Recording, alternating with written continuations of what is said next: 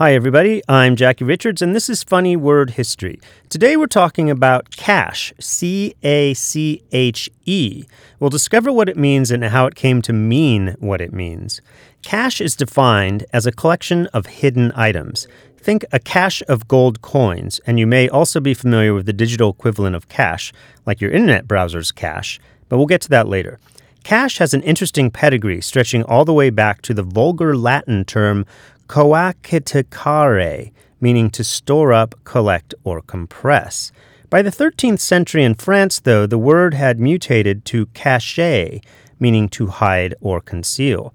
By 1797, French Canadian fur trappers had slangified the term cache into meaning a hiding place for their provisions.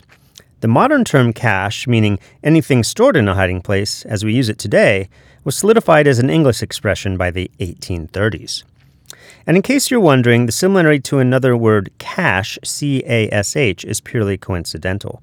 Cache memory is something found on your computer. It's an auxiliary memory you can access.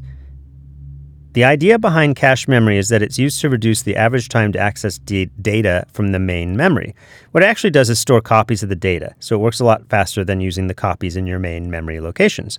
The bad news is you can't hide gold coins there, but I suppose you could hide files about gold coins if you're into that sort of thing. We'll make sure not to hide tomorrow's funny word history from you. You can find them right here every day. Jackie Richards signing off.